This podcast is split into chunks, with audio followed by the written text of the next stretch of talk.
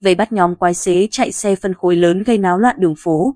Nhóm quái xế sau khi bị đưa về chốt 141 được cảnh sát cho nghe lại chính tiếng nẹt pô xe mà các đối tượng vẫn tra tấn người dân hàng đêm. Đêm mùng 2 tháng 4, nhiều tổ công tác 141 hóa trang và công khai thuộc Công an thành phố Hà Nội làm nhiệm vụ đảm bảo an ninh trật tự, xử lý vi phạm trên tuyến đường Võ Trí Công, Tây Hồ, Hà Nội.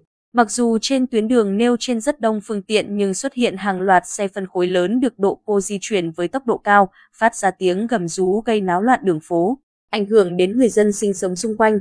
Hơn 22 giờ, tổ công tác 141 hóa trang làm nhiệm vụ phát hiện một đoàn xe phân khối lớn được độ cô di chuyển trên đường Võ Trí Công theo hướng cầu Nhật Tân vào trung tâm thành phố nên đã nhanh chóng lên phương án dừng xe kiểm tra.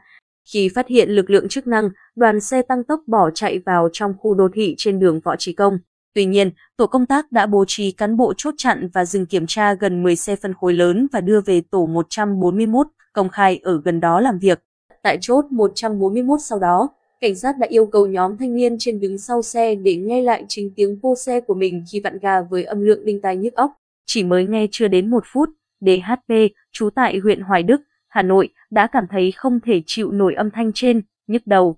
Về cảm thấy rất xấu hổ, em rất xin lỗi người dân và rất xấu hổ vì tiếng vô xe của mình gây náo loạn đường phố. Cũng giống như DHP, nữ quái xế tên HBN, trú tại quận Hoàn Kiếm, Hà Nội, cũng cảm thấy rất xấu hổ. Em hôm nay đi cùng bạn bè lên đây chơi và bị bắt giữ. Sau khi em tự nghe tiếng pô xe của mình em thấy đau đầu, mọi khi đi xe em đội mũ kín tai không nghe được tiếng thế này, HBN cho biết.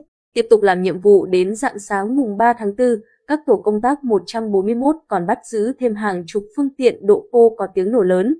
Tất cả các đối tượng cùng phương tiện sau đó đã được bàn giao về Công an phường Nhật Tân và Công an phường Xuân La để xử lý nghiêm theo quy định của pháp luật. Thời gian vừa qua, người dân trên nhiều tuyến đường, đặc biệt là đường vành đai 2, Võ Trí Công, phản ánh việc những chiếc xe gắn máy được độ pô lưu thông vào ban đêm với tốc độ cao phát ra tiếng gầm rú, ảnh hưởng tới cuộc sống của họ.